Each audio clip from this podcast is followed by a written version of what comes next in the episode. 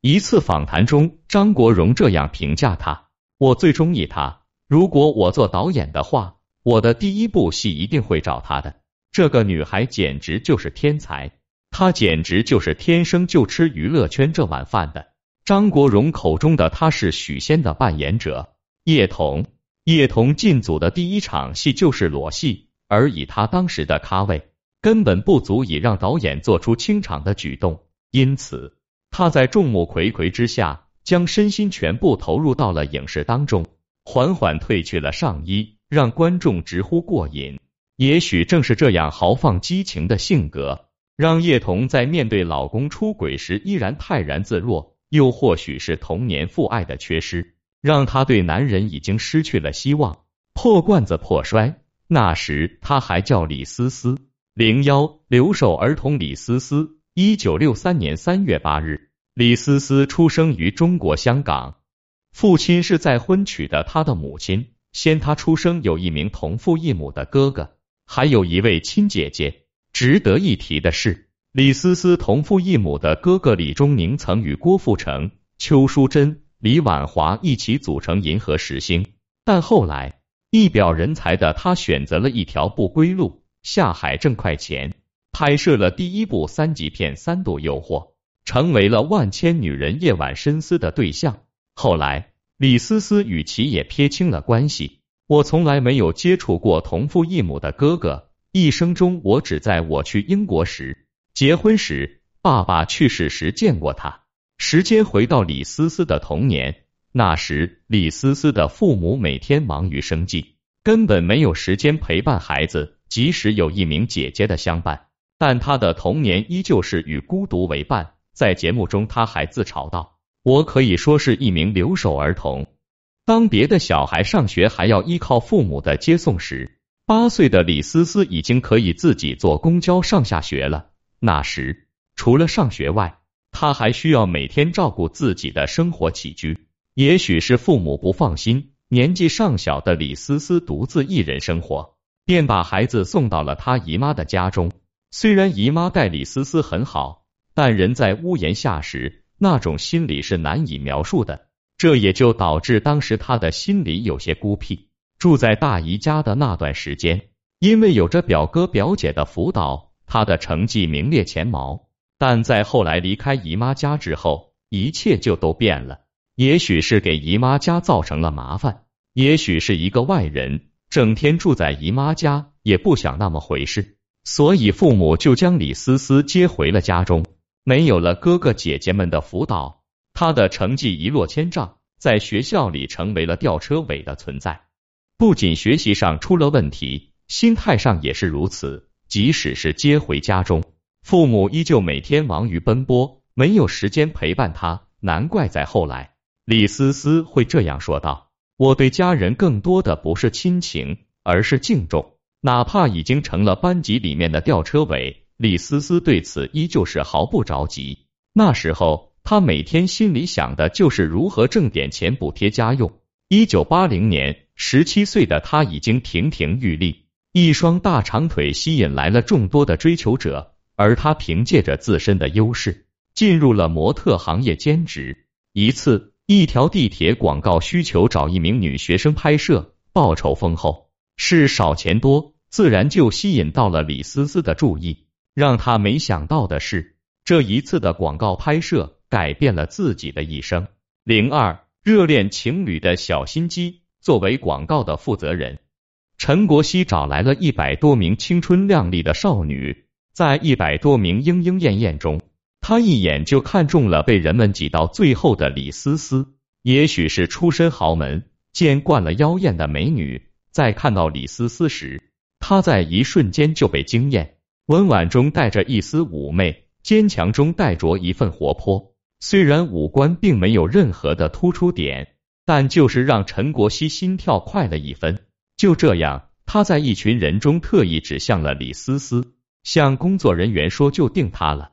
在拍摄地铁广告时，李思思被 NG 数次，是他演技差吗？并不是，哪怕是在年轻时，能在后来取得两届影后称号的李思思，要驾驭一个地铁广告是绰绰有余的。或许应该在导演身上找问题。被李思思所吸引的陈国熙，便是每次 NG 的罪魁祸首，害得李思思每天都很晚才能回家。而陈国熙怎么放心李思思在很晚一个人回家，自然也就充当起了护花使者。这一来一回，两人不可避免的出生了感情，甚至在后来步入了婚姻的殿堂。后来已是夫妻的两人，每当回忆起这段往事。李思思还不可避免的大笑。你要是早知道我会是你太太，是不是能少 NG 几次啊？此时陈国熙内心想的一定便是，如果不是那几次 NG，你还能是我太太吗？后来广告终于在 NG 多次的情况下拍摄完成。陈国熙对李思思说：“不如一起去喝两杯，不少工作人员也会去的。”一次饭局又加深了两人的关系。不久后。陈国熙开始追求李思思，面对多金又是出国留学归来的陈国熙，李思思很快坠入爱河，两人成为情侣。两人在恋爱的过程中，李思思顺理成章的进入到了自家男友的圈子里，结识了来自电影圈的各路人马，这为后来他进入演艺圈铺好了道路。一次偶然的机会，李思思接到了一则电话，李小姐。您有兴趣拍电影吗？电影是由谭家明导演所指导的。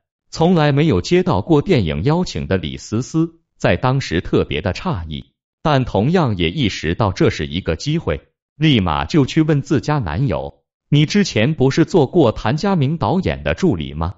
能不能给我个建议？”陈国熙，谭导为人很不错的，如果他真的找你拍电影，你可以去试试看。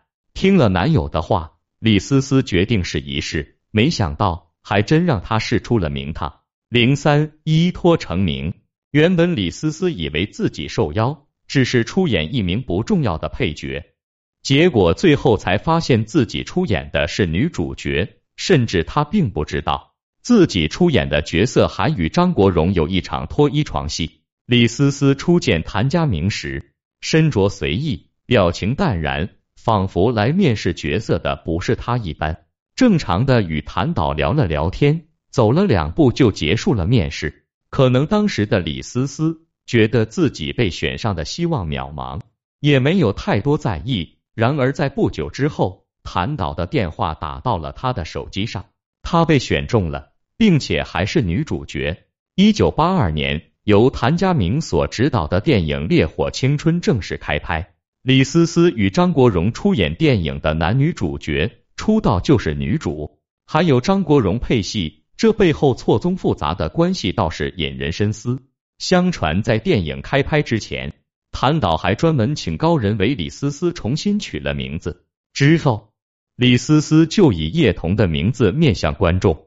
在电影开拍之后，叶童才知道原来电影还有一场床戏，不穿衣服的那种。他当时就不淡定了，只不过在片场演员热心的帮助下，他成功克服了困难，完成了床戏，取得了一众的好评，甚至还征服了张国荣。上映后，以少年青春叛逆为主题的《烈火青春》取得了观众们的一众好评。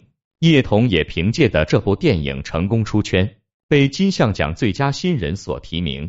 一九八三年，张坚庭找上了叶童。想让他出演自己执导的爱情喜剧《表错七日情》，在看了剧本和片酬后，叶童欣然答应，开始拍摄自己是人生当中的第二部电影。谁也没想到，这部电影直接就让他成功斩获金像奖最佳女主角，获得影后的称号之后，叶童又陆陆续续的参演了不少的作品，但却一直不温不火，仿佛没有了一开始的那股冲劲。直到很久以后，他才迎来转折。一九九二年，已经二十九岁叶童女扮男装，出演《新白娘子传奇》中的许仙。这部电视剧不仅让她红透了香港的半边天，还成功出现在大陆的电视上，成为了很多人的回忆。据传，当年拍这部戏时，导演心目中许仙的人选是刚刚演完《东方不败》的林青霞。在影片中。林青霞的男扮女装足够引人瞩目，但联系到林青霞后，导演却遭到了拒绝。在这种情况下，《碧海晴天》中男扮女装的叶童才进入到了导演的眼中。但当时的叶童已经有二十九岁的高龄，导演犹豫了好久都没有决定，而叶童直接上门找上了导演，问：“年纪大就不能演了吗？”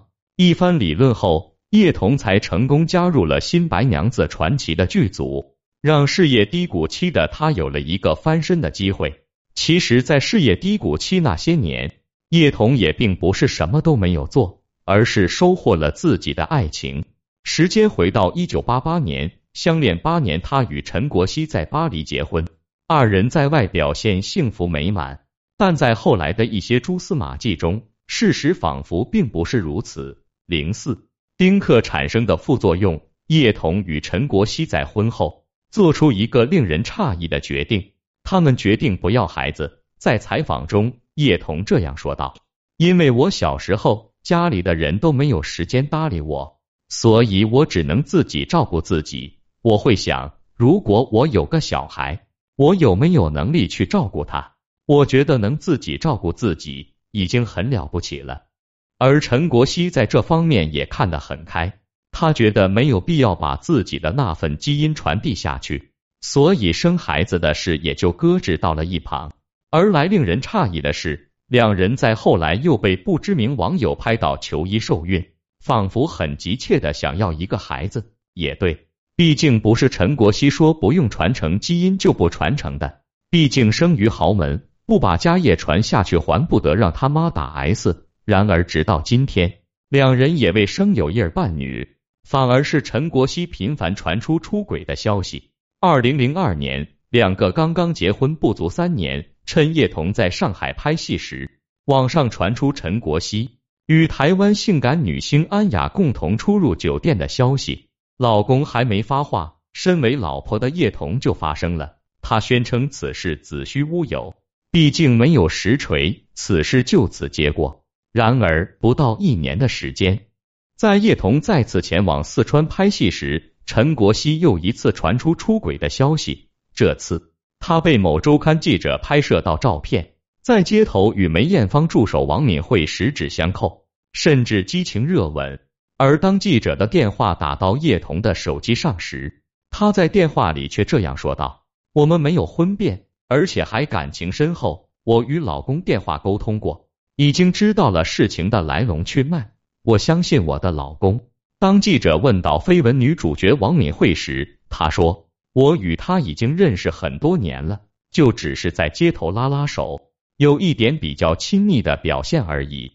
这都是朋友间的相处方式，我不觉得有任何不对。”网友们在听到这句话时一脸问号。所以热吻等于朋友间的相处方式。女主角发声后，可能媒体们也没什么可说的了，纷纷偃息旗鼓。二零一零年二月九日，陈国熙又一次被记者拍到在商场与女伴暧昧，又搂又抱。当记者致电后，他给予的回应为：“就只是朋友之间的礼节而已，我们只是在谈事情。”此后，在二零一二年，记者有一次拍到他与一名四十岁左右的女子看电影，并在出租车上激情接吻，还带着一名女性朋友买豪宅。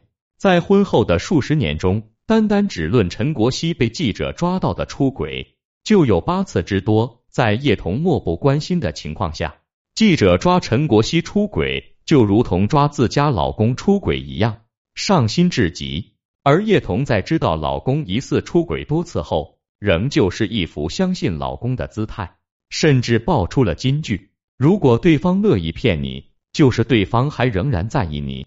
那就值得去经营。而对于生子这个问题，叶童也曾告诉记者，如果老公想要小孩，就让别人生。再结合上他与陈国熙去医院求孕的传闻，仿佛一切疑问都真相大白。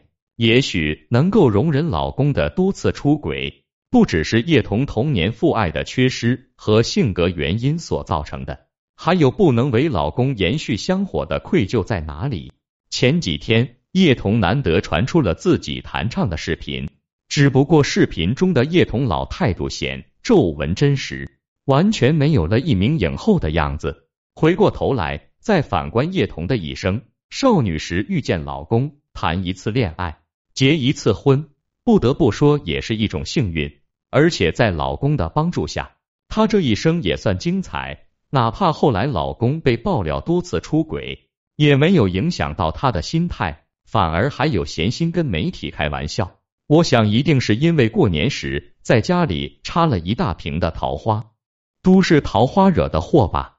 直到今天，她虽然无子，但好在活得快乐，没有被生活中的烦心事所掌控。而他不要孩子的生活态度，又何尝不是另一种看得开呢？